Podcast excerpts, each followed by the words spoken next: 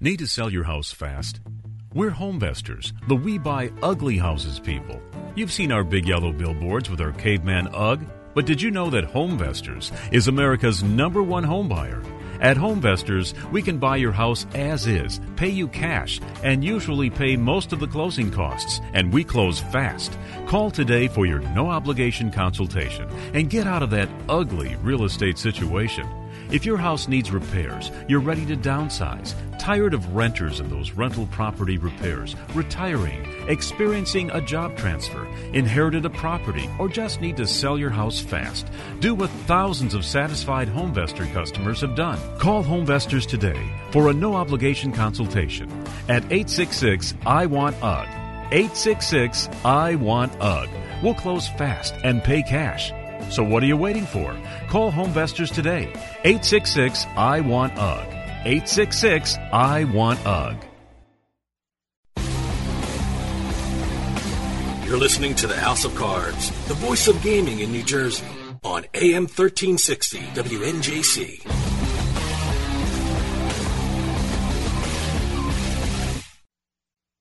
You know what cheers me up? What?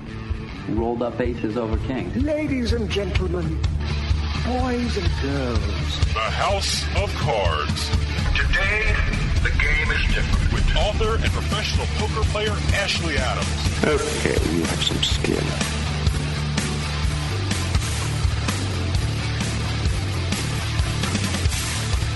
Hello, listeners. Welcome to House of Cards. I'm Ashley Adams, your guest, your host for the hour. We have a great guest, an exciting and successful poker player, one of the fastest rising stars in the poker universe. His name is Chris Moorman. If you haven't heard of him, shame on you.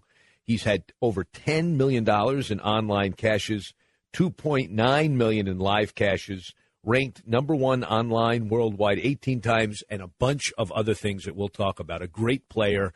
We'll be having him with us. And then we have Ed Miller, author of Playing the Player and six previous books, will be a guest on our show. He is an extraordinary poker writer, one of the true greats, and we're happy to have him on. So stay tuned.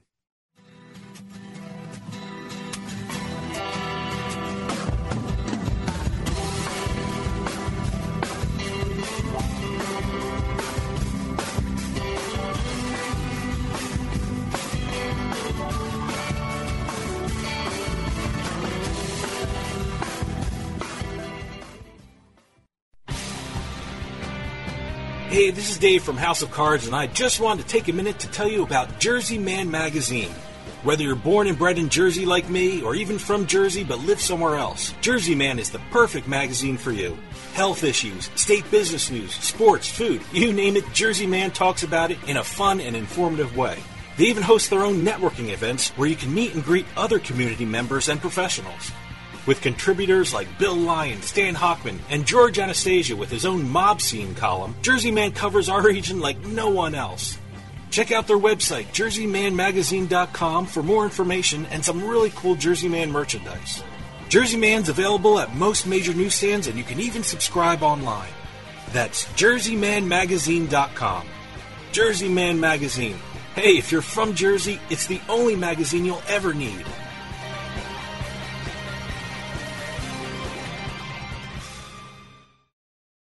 Fellas, are you looking to spice things up in the bedroom?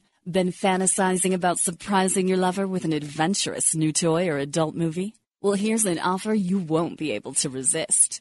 Go to adamandeve.com and for a limited time only, you'll get 50% off just about any item. But that's not all. Oh no. When you select your one item at 50% off, you'll also receive three free adult DVDs for a little inspiration. Plus, a free extra gift so sensual, we can't mention it on the radio.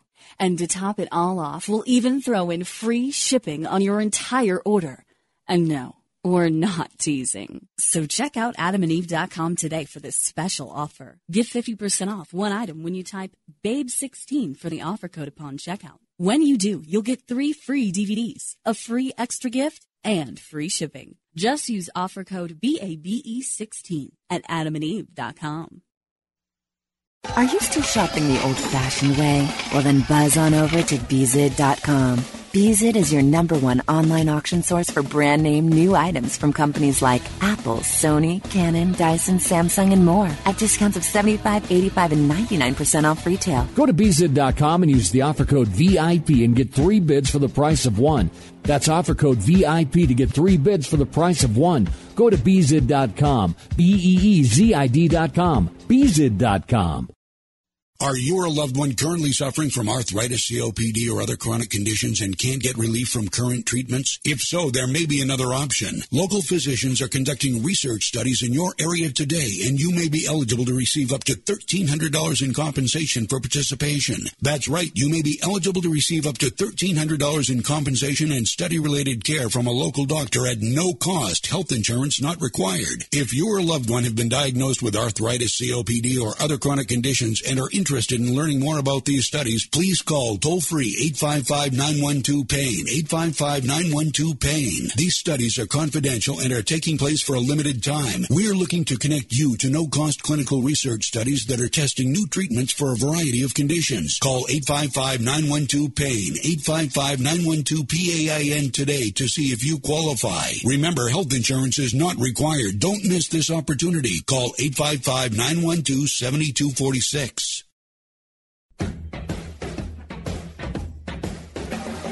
You're listening to the House of Cards, the voice of gaming in New Jersey. Follow the show on Twitter at HOC Radio.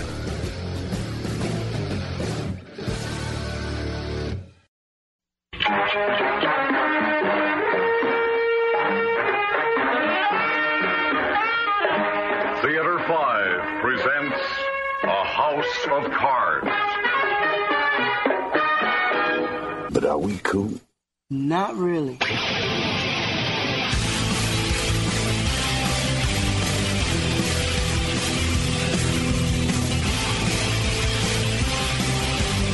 Welcome back, listeners. This is Ashley Adams. You're listening to House of Cards, and as promised, we have one of the maybe the brightest star of all poker superstars today with us on the show. His name is Chris Moorman. If you have not been following the world of online and live poker lately, uh, just a quick bio. He has uh, really been an elite competitor all his life, bridge and pool first, and then unbelievable success at the poker table online as well as uh, brick and mortar casinos. He recently passed the $10 million in cashes uh, world and is now a very successful online and cash game player, a tournament player, especially. Chris Moorman. Chris, are you there? Yeah, thanks for having me on the show. Well, nice to have you. I'm glad you could share 10 to 15 minutes with us. Tell our listeners who are largely wannabe successful poker players. I mean, they'd like to be you uh, in a heartbeat.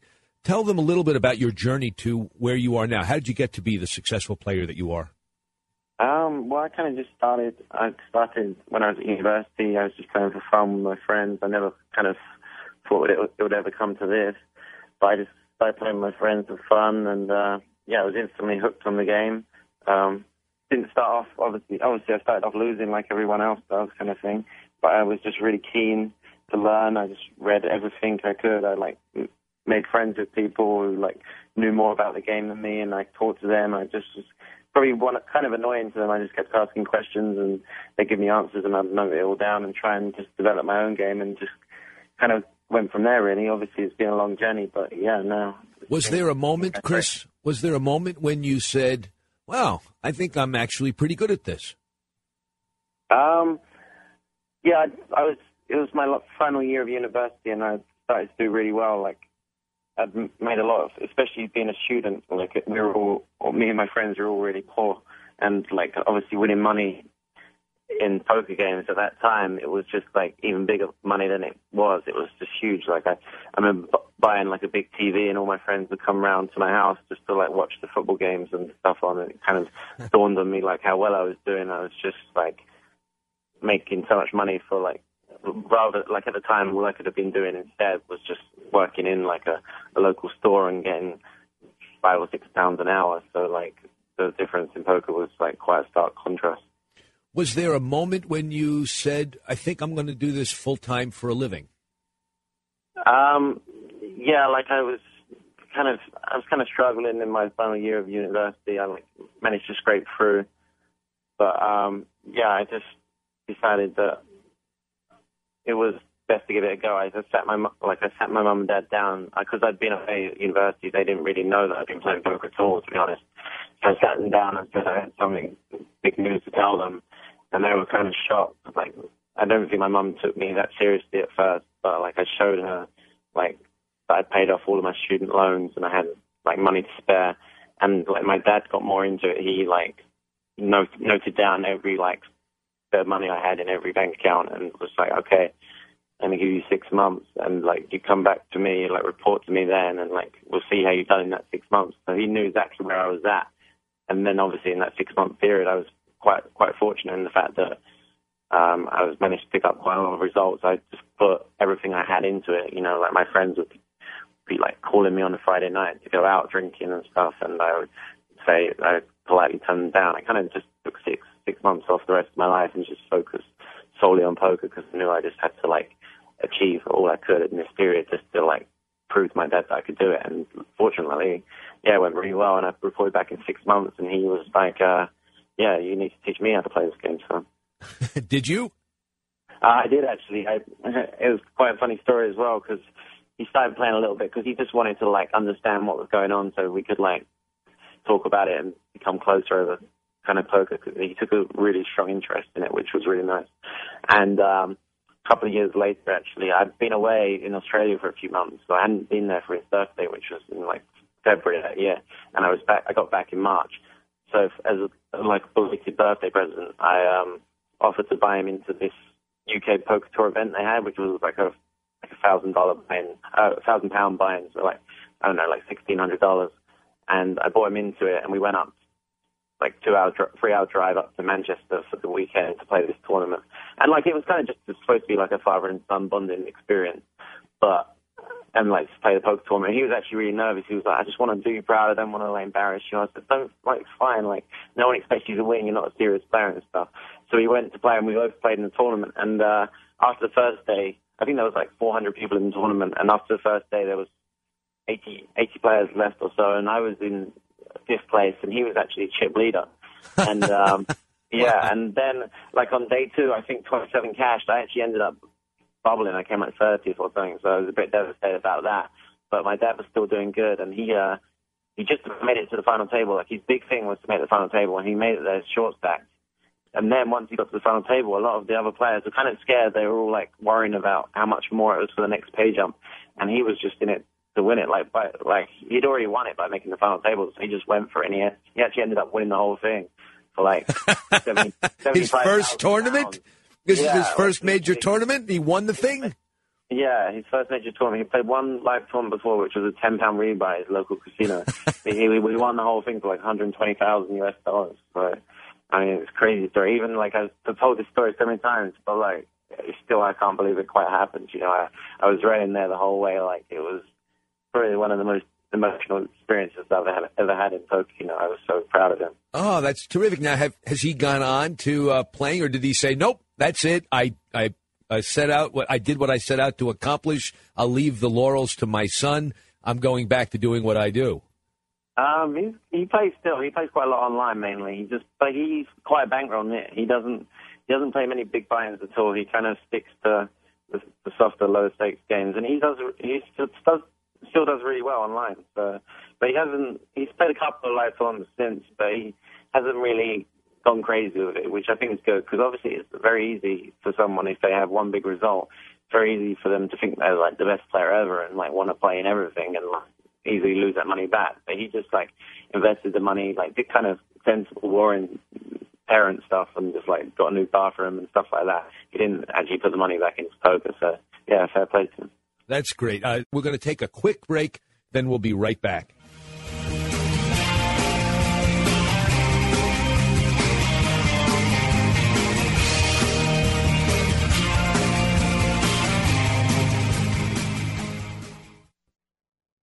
The key to winning poker is knowledge, and winning No Limit Hold'em, the new book by World Series of Poker veteran Ashley Adams, can give you that knowledge.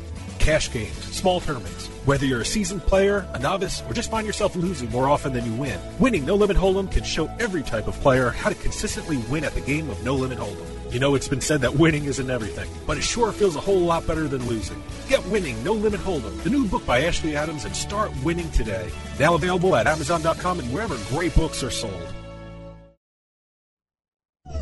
You're listening to the House of Cards. Poker. Poker. Poker. Poker. Poker. Poker. Poker! I shall give it to you in a word. Poker.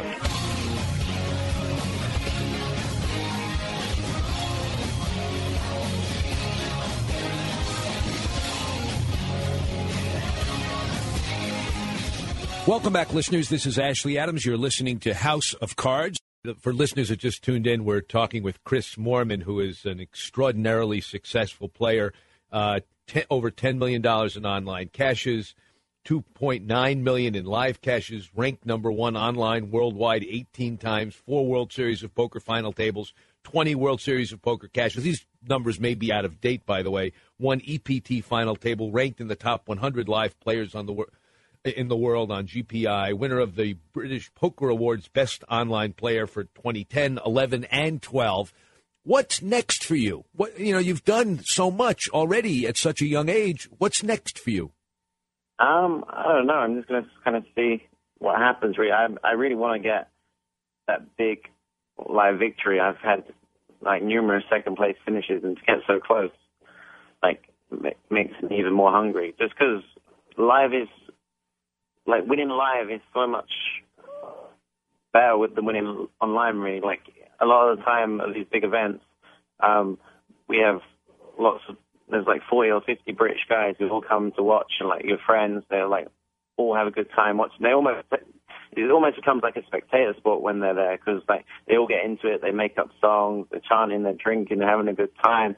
And yeah, like winning one of those events rather than coming second. I mean, coming second was like a over the moon kind of feeling anyway. But I mean, winning one would just be like out of this world. So yeah, that's kind of what I want to do. Maybe like I'm going to focus a lot harder on, on playing live in uh, 2014. I think. What is the difference, Chris, between live play and online play? If you can pinpoint a few specific things, what would they be? Um, I would say probably number one would be like patience, just because online you, you're playing a lot you play a lot of games at once, and it's, you know, it doesn't take that long. Well, it takes a long time. In, it doesn't feel that long to, to like play a whole tournament, like five or six hours. Whereas if you play like a one of the big live tournaments, it can take up to like five or six days of like long training days, and at like twelve like midday, and then finishing uh, mid midnight each day, and then you got to get to sleep. You're like, so you don't get enough sleep each day. So like, yeah, it's quite tiring. Like these live tournaments. And also, like, obviously in the tournament, anytime you're going to have periods where things aren't going for you, and you just have to make sure you keep a level head and keep your focus and patience, and don't, you know, like one big mistake can cost you your whole tournament. So one big mistake over five, five or six days is easy to happen. So it's, I think it's a lot more about staying steady and not doing anything too rash. But obviously that's easier to say than do once you're like in the environment and like things go against you because live is just like so much more. I don't know, like if someone bluffs you and shows you to your face, like how would you get that out of your head for the next three or four hours when you're sat staring at that same guy, you know, playing hand after hand with him, and he's, you feel like he's, everyone's watching you and laughing at you. So you know, like you just have to just focus on the future rather than the past if you play that hand and stuff. I think. Have you been uh, have you been getting at all deep in the main event of the World Series of Poker? I haven't looked at your results. How how well have you done? Um, I think I played it seven or eight times now, and the first five or six times I I didn't I didn't make day two, which is quite outrageous, really, because it should be pretty easy to make day two, even if like you don't do that well on day one, like because the structure, like you get so many chips and the blinds are low. So it should be easy to make day two, but I just couldn't make day two. It was just like, uh, no, I just had this mental block with the main event. But then, um, not this year, but the year before, I actually went really deep. I ended up coming about 300 out of the 6,000 people. I think there was like 6,400 people in it or something. And I had quite a big stack. I had like on day four or something. I think I was chip leader for a while, which was pretty cool because it was on my it was on my birthday as well. I started the day quite quite short stacked and. uh I managed to like quadruple my stack in the first hour on my birthday. Like, it was yeah, it was amazing. But like that tournament is kind of a different animal to every other tournament I've ever played. Like, getting chips in that tournament was such a buzz. It was almost like I was. It was my first ever poker tournament. I was that excited. It was it was amazing. So I, I definitely want to get back there. But this year I, I made day made it till like near the end of day two. But um, yeah, I busted out then. But yeah, there's there's one tournament I haven't had the success in that I'd really want to. So hopefully um, within the next couple of years I can make make another deep run. But it's tough because you, you know you only get one shot a year at it. So Right, that's right. yeah, when you bust that tournament, it's definitely like a real low point. Like it takes you, you have to have a couple of days off from poker and like just do real life stuff and before you get back on the grind, kind of thing. Now I understand you're out in California now. Do you have are you doing any poker out there? Are you playing at the Commerce or the Bike or any of the rooms out in California? Um, no, I'm just here, f- like for vacation, really. Like I'm just um, girlfriend's from Los Angeles, so I'm just staying here for a week before. Um, I've, because I've been playing a lot of poker the last month or so, like at Warrior W Group and the EPT in London, and just been playing a lot online. So I've just kind of taken a well-earned break, really, for next week. And then I think because it's a big weekend on the online poker this uh, week weekend coming up, I'm going to fly to Vancouver for a couple of days, just just literally to see a couple of friends and who, who are staying there and uh, play a bit of poker, and then I'm going to come back and um, yeah, stay here for another week, experience uh, my first ever American Halloween, which should be pretty cool because I heard you get the guys do it pretty big over here, so yeah, I get to see that firsthand, and then yeah, and then I think I'm going to Montreal for November, which I've never been to, which should be cool as well. Ah, that's great. So you're actually taking a vacation in what I think of as the poker capital of the world, which yeah, is uh, Los strange, Angeles. Yeah. You must have Yeah. excellent self control, I must say, Chris.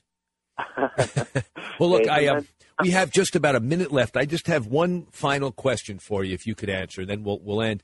Uh, You're in England. There have been a lot of great players over the last 20 years. Are there any particular players who you especially admire that have maybe helped shape your career, or people that you've just looked up to in the poker world? Um, yeah, like uh, one player who I feel like doesn't get enough credit from England, like who's a great player and like a really good guy, is um, Praz, Praz Bansi. Like he was kind of more of an older school guy who's in like the the hit squad and was kind of around doing well way before I even started playing. But he's also like been able to carry that on recently as well. He doesn't play as much as he used to these days, but he's had a lot of success, and I like the kind of style he plays poker. He's you know kind of a bit similar to myself. He's very aggressive, and he like likes to get involved in a lot of hands. And yeah, I just don't think he gets uh, enough credit as he should, considering he's I think he's won two bracelets Oh. at the World Series and stuff. So yeah, he's definitely someone I look up to, and he's a really good guy. Well, that's great. And if people want to follow you, do you have a website that they can go to, or do they just look for your name online? And if so, what is it? Uh, yeah, I just recently actually got a new website started, and it's um, I'm yeah, it's uh, Chris chrismoorman.com, pretty simple.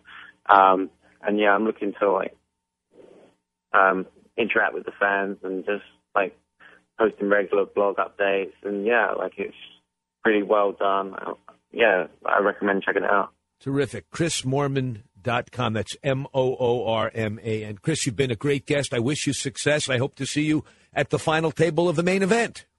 Um, me too. Thanks for having me on the show. Okay, take care. Listeners, that was Chris Moorman. We're going to take a quick break, then we'll be right back.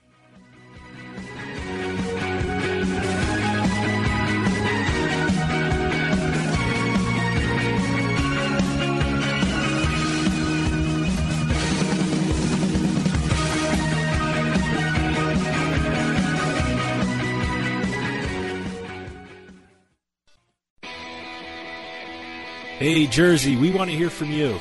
Send us an email at info at houseofcardsradio.com or leave a message at our hotline at 609 474 4627. Hi, listeners. This is Ashley Adams. I just wanted to uh, mention something that if any of you have any poker questions that you would like to ask, we are always interested in your questions and comments about the show, about the guests, strategy questions. They could be practical questions about where and how to find a game. Send your questions to info at houseofcardsradio.com. And you can also get our tweets on Twitter at www.twitter.com slash HOC radio. We're very interested in them. And of course, if they're particularly interesting, we'll put them on the air and answer them here in our segment of mailbag. Info at houseofcardsradio.com and www.twitter.com slash HOC radio. Info at houseofcardsradio.com and www.twitter.com slash HOC radio.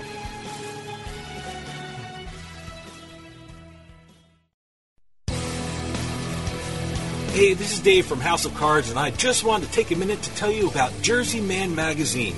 Whether you're born and bred in Jersey like me, or even from Jersey but live somewhere else, Jersey Man is the perfect magazine for you. Health issues, state business news, sports, food, you name it, Jersey Man talks about it in a fun and informative way. They even host their own networking events where you can meet and greet other community members and professionals. With contributors like Bill Lyon, Stan Hochman, and George Anastasia with his own mob scene column, Jersey Man covers our region like no one else. Check out their website, jerseymanmagazine.com, for more information and some really cool Jersey Man merchandise. Jersey Man's available at most major newsstands, and you can even subscribe online. That's jerseymanmagazine.com. Jersey Man Magazine. Hey, if you're from Jersey, it's the only magazine you'll ever need.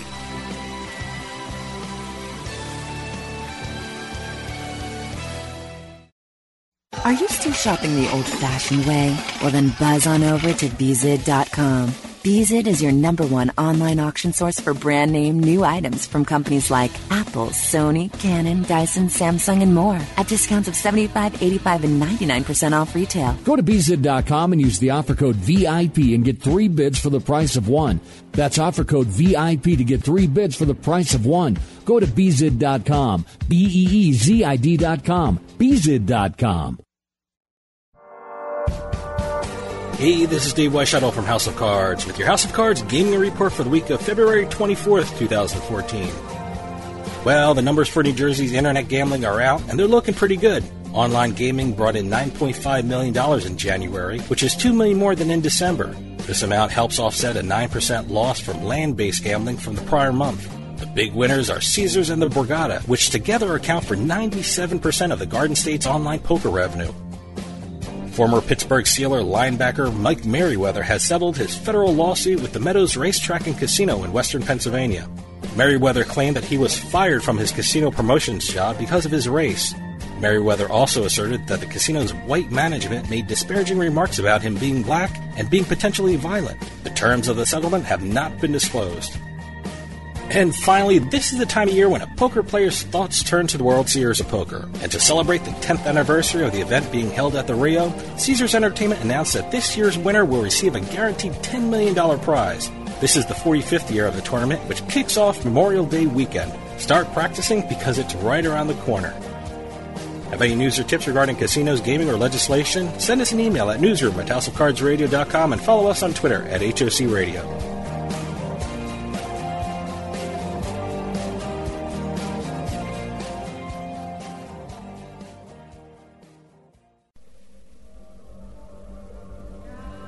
Great moments in history. In 481 BC, the defeat of the Spartans at the Battle of Thermopylae. As long as Xerxes doesn't find the secret path to the Hot Gates. Where is it, boy? Xerxes has found the secret goat path to the Hot Gates. Ah, shit! In June 2008, House of Cards began podcasting. Go to houseofcardsradio.com and click on the podcast button for all recent show downloads. You're listening to the House of Cards.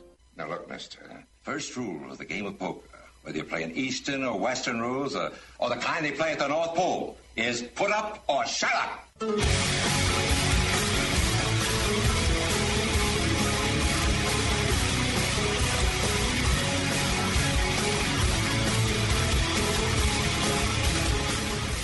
Welcome back, listeners. We have a very significant guest. We are very, very fortunate to have, I think, one of the top two or three, maybe the greatest poker writer alive today. He writes about strategy. He's written seven books.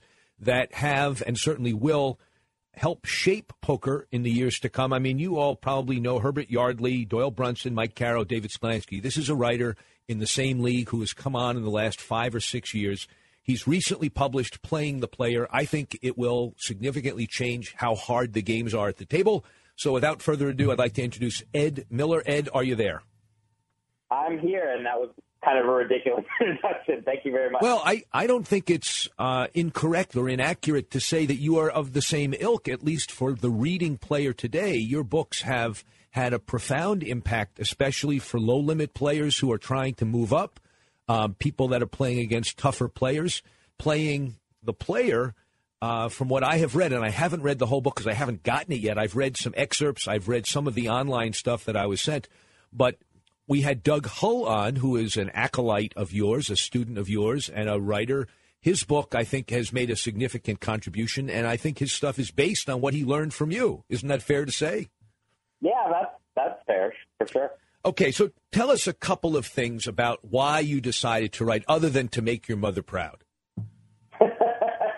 um, well, I think making my mother proud was actually pretty high on the list because uh, she she was an English professor when she was working. Anyway, um, I uh, I I started. I wrote my first book uh, nine years ago now, and it was just uh, I kind of you know I've been playing poker full time for a while at that point, and to be honest, it's a very very stressful way to make a living. It's you know I mean even though you know over the long term you know you win a lot of money, it's, there's a lot of ups and downs. Yes, the word And- mercurial comes to mind.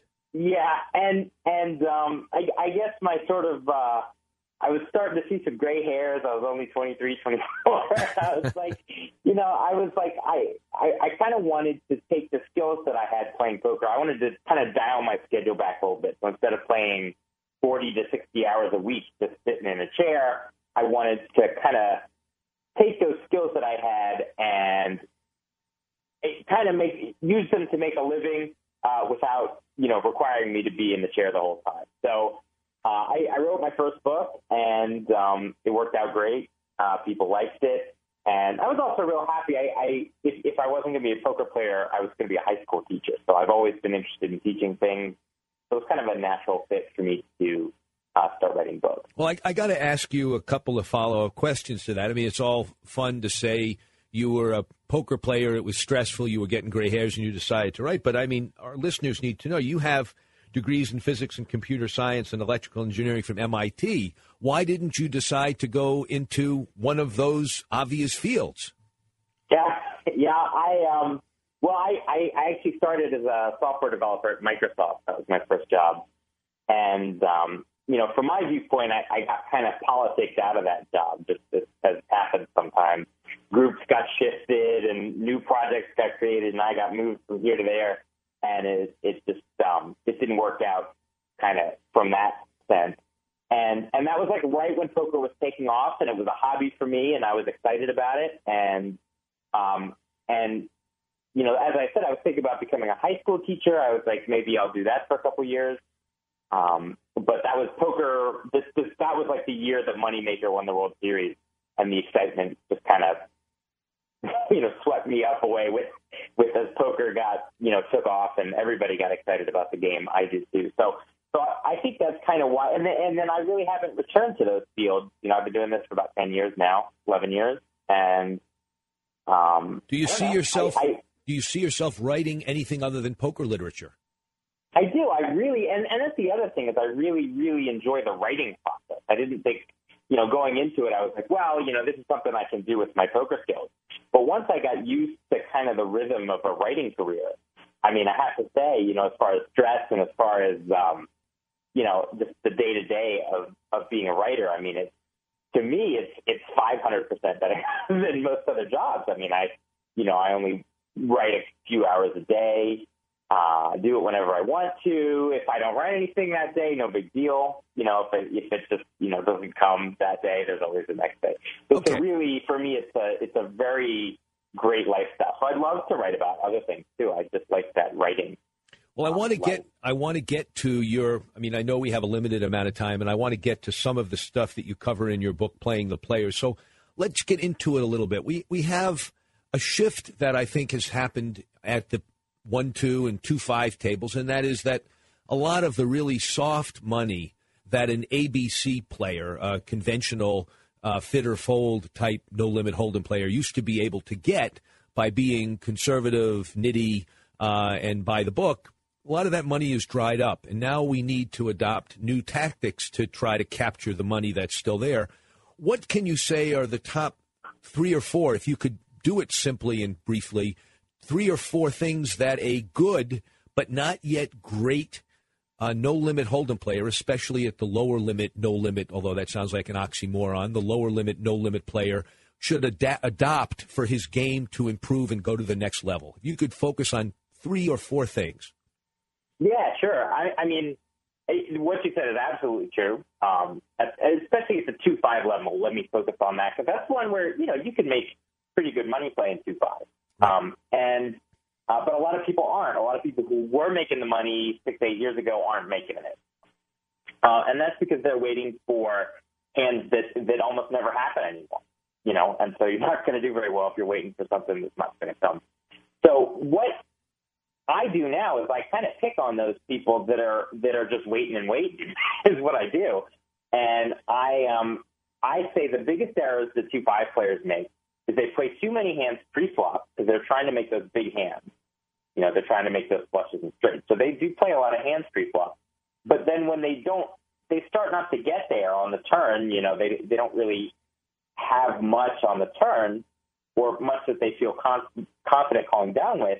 Uh, they just fold. And so what ends up happening is they end up building these pots pre-flop. They'll call it pre-flop raise. You know, you get 100 $120 in the pot and then they just abandon those pots on the turn. So my bread and butter play, um, and and what I would suggest to anyone trying to get better is to look at ways to build pots pre-flop and then to steal them on the turn and river. That's really what I think the bread and butter is right now for two five. All right, I want to I want to underscore something you said that isn't what other people may have heard. You said build pots pre-flop and then steal them not on the flop but on the turn and on the river. Could you explain that? Because conceptually, somebody might be thinking, all right, so you raise pre-flop with a lot of broad range, and then when the flop hits, you assume your opponents probably didn't hit the flop, since most most flops don't hit most hands.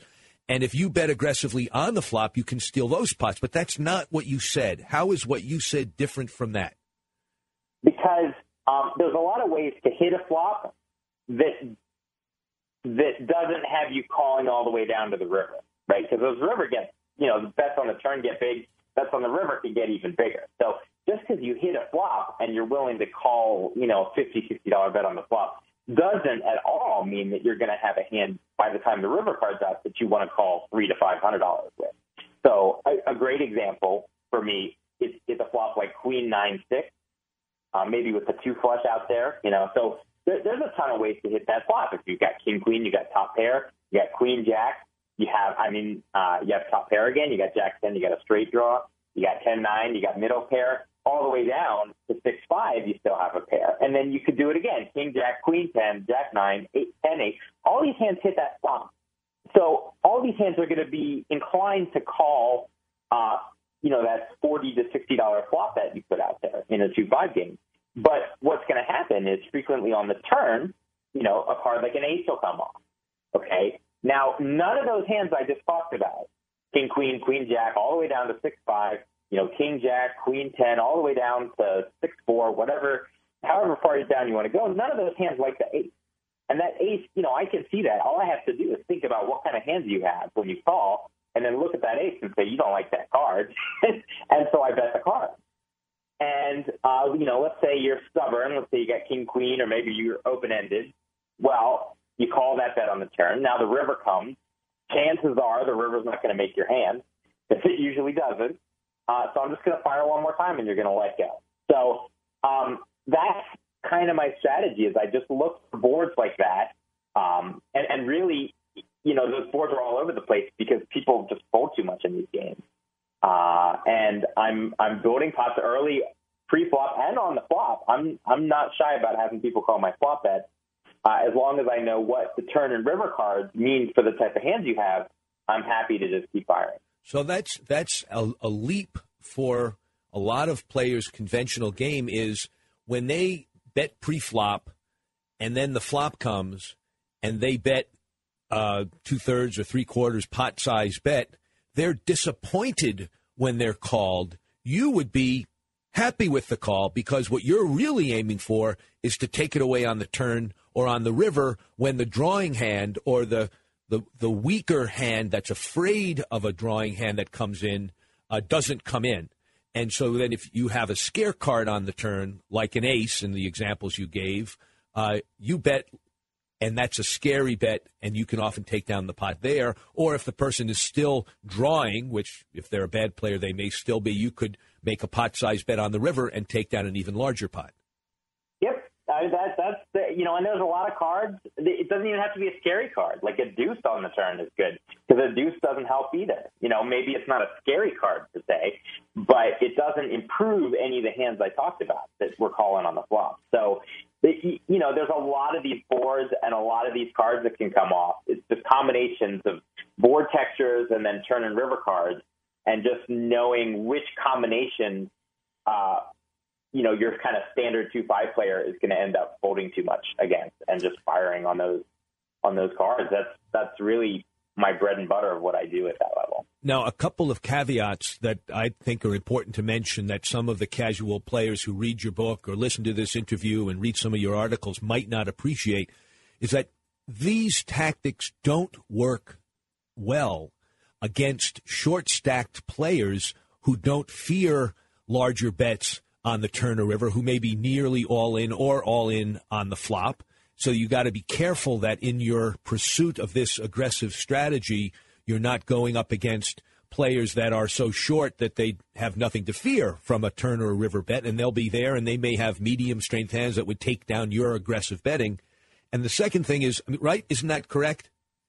Yeah, I no, I agree with that. And and what I do to kind of to kind of make my strategy work even a little bit against shorter stacks is, is I shade my bet sizes smaller on the early street when the stacks are shorter. So when if say say it's a two five game and I, I have an opponent and he's only got, you know, say three hundred and fifty dollars in front of him, you know, as opposed to the five thousand five hundred to thousand or or more that's kind of typical. Um, what I'll do is I'll make my bet sizes smaller to start out so that I can still end up getting you know, that final bet is still going to be 200 plus. And that's kind of that's what I see as the tipping point with a lot of players at, at the two five level at least is, is about two hundred dollars. That's serious money, and that's where people really back off and let yes yes where the absolute number there. the absolute number of dollars trumps their understanding of yep. uh, pot odds, which seems yep. to go out the window because it's just a scary number. I got that. That's yes. that's a very important concept. I, we only have a couple minutes left, Ed, and I want to focus on a couple of other things. First of all, where do you tend to play your live games? Uh, well, I live in Las Vegas, uh, so I play Aria, Venetian, Bellagio, you know, the big rooms here in town mostly. So you're not out there looking for tourists as much as even good regular players who tend to have predictable patterns of betting. You can take advantage of them even more than the totally unpredictable newbie. Is that fair to say? Yeah, these, the, I mean, these days I play during the days because I have a three-year-old, and that and that dictates my schedule. Uh, so I take what games I can get, really. Uh, but yeah, I would say most of the time I'm playing against regular poker players who who are in there, you know, day after day. That's good to hear. And my last question for you, and you can go on. Do you have any other writing projects in the works that we might expect to see sometime in the next year or so? Uh, yeah, I'm I'm putting together a, a, compilation of a lot of the articles I've written over the years. Uh, get those all in one place, and I'm going to add some new content to make it, you know, extra worth um, worth looking at. So so look out for that. I'm going to have probably three books of that coming out soon, and then I want to put together a series that is um, kind of like multimedia. I'm going to have some video and maybe like a workbook and and kind of a, a whole um, I don't know what what they call it, but a whole package that you can buy that's a little bit more expensive than any single book that I've written so far. And that's that's longer term. I don't know if that's going to be out in a year or not, but Well, that's fantastic, coming Ed. next for me. Uh, give our listeners your website, how they can contact you if they're interested. I know you offer private lessons, and also if they want to read more of your stuff. Sure. Yeah. No, my website is notedpokerauthority.com, uh, notedpokerauthority.com, or you can just Google Ed Miller Poker. I got a really easy name, so uh, that might be easier to remember. Ed Miller Poker, uh, and you can find me on Twitter, Facebook, uh, at Ed Miller Poker on Twitter. Um, Terrific. So. So That's ter- Are you afraid that all your writing will come back to haunt you with players that know what you know and start to use countermeasures to take advantage of your play? Uh, you know, there's there's some of that, but you know, I I don't, you know, you just everybody's going to be getting better, and whether they get better from my books or from something else, you know, that's just you know part of the evolution, and I got to do what I have to do to stay ahead of the curve. Great. Well, you have stayed ahead of the curve, and I appreciate you coming on the show. Ed Miller, the author of uh, seven books, including Playing the Player, his most recent. Uh, we've really appreciated having you on. Thank you very much, Ashley. Okay. Listeners, stay tuned. We'll be back after a quick break.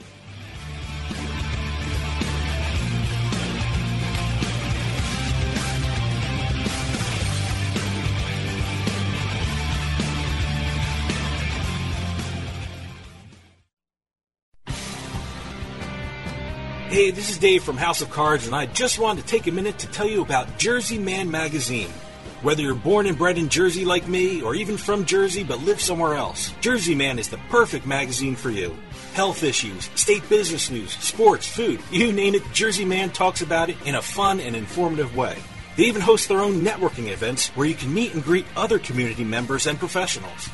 With contributors like Bill Lyon, Stan Hochman, and George Anastasia with his own mob scene column, Jersey Man covers our region like no one else. Check out their website, jerseymanmagazine.com, for more information and some really cool Jersey Man merchandise. Jersey Man's available at most major newsstands, and you can even subscribe online. That's jerseymanmagazine.com. Jersey Man Magazine. Hey, if you're from Jersey, it's the only magazine you'll ever need.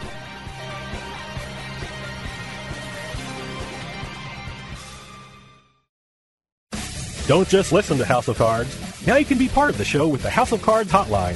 Call us at 609 474 HOCR and leave a message for Ashley and the rest of the House of Cards crew. Comments about the show, poker questions, you just want us to know about great places to play, or you just got bluffed out of a pot. Your messages may even be played on the air. Give us a call at 609 474 HOCR. That's 609 474 4627. The House of Cards hotline. Available 24 hours a day. Fellas, are you looking to spice things up in the bedroom? Been fantasizing about surprising your lover with an adventurous new toy or adult movie? Well, here's an offer you won't be able to resist. Go to adamandeve.com and for a limited time only, you'll get 50% off just about any item. But that's not all. Oh no. When you select your one item at 50% off, you'll also receive three free adult DVDs for a little inspiration. Plus, a free extra gift so sensual, we can't mention it on the radio. And to top it all off, we'll even throw in free shipping on your entire order. And no, we're not teasing. So check out adamandeve.com today for this special offer. Get 50% off one item when you type BABE16 for the offer code upon checkout. When you do, you'll get three free DVDs, a free extra gift, and free shipping. Just use offer code BABE16 at adamandeve.com. The key to winning poker is knowledge, and winning No Limit Hold'em, the new book by World Series of Poker veteran Ashley Adams, can give you that knowledge. Cash games, small tournaments. Whether you're a seasoned player, a novice, or just find yourself losing more often than you win, winning No Limit Hold'em can show every type of player how to consistently win at the game of No Limit Hold'em. You know, it's been said that winning isn't everything, but it sure feels a whole lot better than losing. Get Winning No Limit Hold'em, the new book by Ashley Adams, and start winning today. Now available at Amazon.com and wherever great books are sold. You're listening to the House of Cards, the voice of gaming in New Jersey. Call or text the show at 609 474 4627.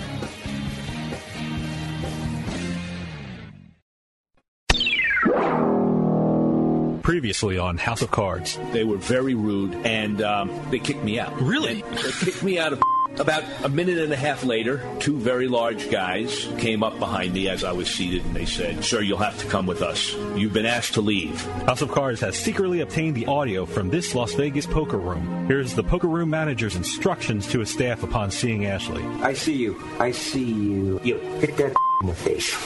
Really f***ing hard. Sorry, man. Ow, ow, ow. House of Cards, spreading love wherever we go.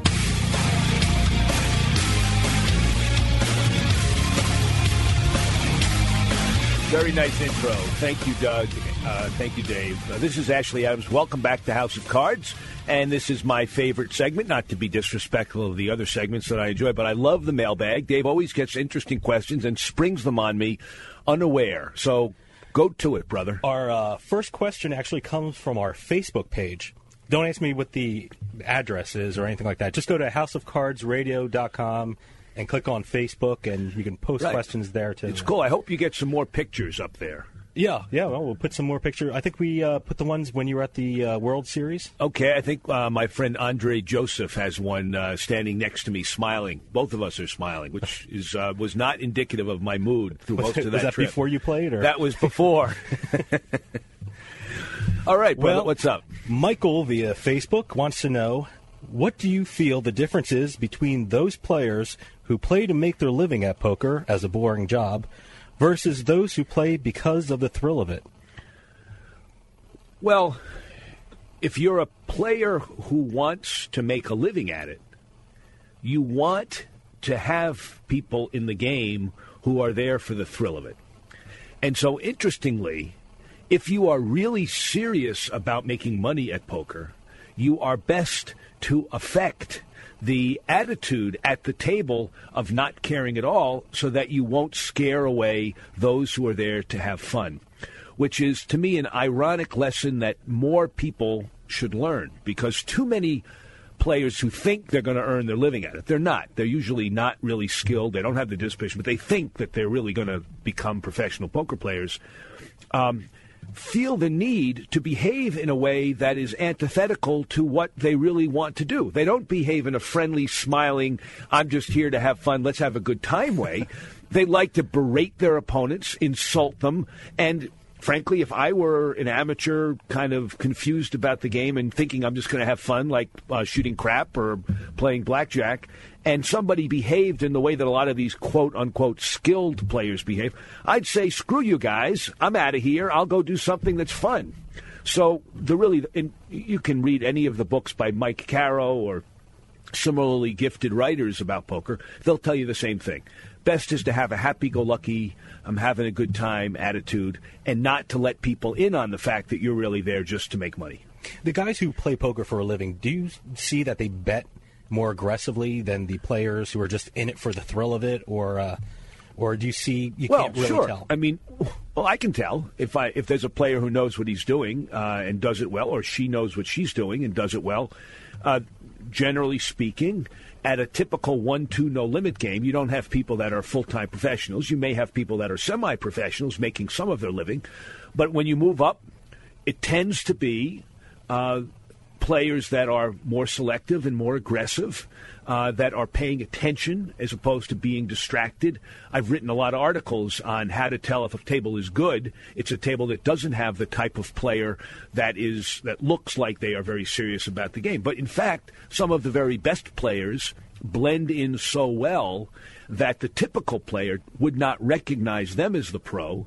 They would think that some of the more somber, serious, sunglassed, uh, behatted, earphoned guys were the pros, while in fact they're the wannabes, and they don't really have what it takes to be a pro, which generally is an affect that attracts people to the game. So it's a it's a very interesting question because uh, sometimes appearances are deceptive. So do you think a guy like Phil Hellmuth is he out of the normal for a professional poker player? I mean, he seems to be acting out more at the table. Well, there's a whole separate category. Now, if, if you didn't know he was Phil Hellmuth, would you think he was a professional poker player? Well, I don't know because I do know he's Phil Hellmuth. So Oh, okay. if, I mean, if you, somebody looked different with a different name but behaved the way he did, I would assume that they were not a pro uh, because of the tantrums and the lack of emotional control, but I would be wrong because his play is clearly superior to that of 99.9% of the people who play. Um, and I was just going to say that there's a separate category of professional. There's the cash game professional that is anonymous and makes his money by attracting people. And then there is the name pro, the tournament pro, who is very clearly known and identified because he's a celebrity and that's a whole separate category because a celebrity poker player, um, somebody who's seen on TV regularly, can make money in other ways. Can make money because people uh, are going to be intimidated by his betting or will want to stick around in the game because he's a celebrity. He doesn't have to be seductive with his style of play or his affect because he, as a celebrity, people want to play. Just like if Mickey Mantle, when he was alive, or better if Willie Mays is playing, if it turns out that Willie Mays is a great professional player, everybody's going to want to play with him anyway because it's Willie Mays, right? or I'm dating myself, uh, Derek Jeter. Um, similarly, even if it is a professional, if it's Phil Hellmuth or any of a number of you know the top 500 televised professionals, I'm going to want to play in his game because it's cool to be playing with him, even if I'm uh, unloading my bankroll into his pocket. You said something really interesting. Can someone consistently win at poker and still remain anonymous? How do, how do you walk? I guess it how do you depends. balance that? I guess it depends on how you define anonymous. But there are there are professionals certainly who play regularly who people don't know their names unless they're playing in their game regularly. I mean, if I if um, let's say I'm a serious big time professional player and I'm playing at the Commerce, maybe the regulars know me as a winning player, but 90% of the people that might sit down in my game wouldn't know me because I'm not on television. I don't sign autographs. I haven't written any books, and I don't have a face that's recognizable. So, yes, most professionals, I would say, most cash game professionals are not celebrities, are not well known. They don't play in the big tournaments on television, so who's going to know who they are? Well, let's stick with Facebook because I don't think we have uh, too much more okay, questions. Shoot. What else? Here's, here's Marie from Facebook page. What do you do to alleviate stress or boredom involved in sitting at the poker table for too long? Anything you can suggest to avoid a bad case of sitting itis? Okay, that's a very good question, and uh, it shows that she's aware of one of the classic weaknesses that a lot of regular players have. They tend to st- sit in the game too long, they lose their edge, they become inattentive, they become bored. The key is for me, I get up and I walk around. Sometimes literally in a circle next to the table just to exercise a little bit. Uh, sometimes just to get into the habit of standing up so that I don't atrophy, uh, my leg and uh, back muscles don't atrophy. Exercise a little bit. Well, that would be my answer. got. Okay, um, listen, folks, please come back next week. Listen to House of Cards, and good night and good luck.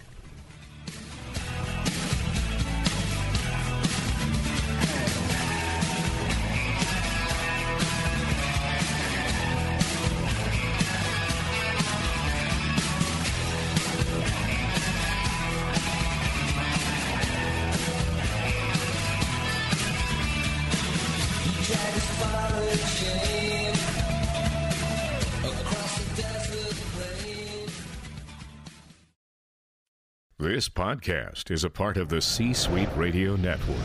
For more top business podcasts, visit c-suiteradio.com.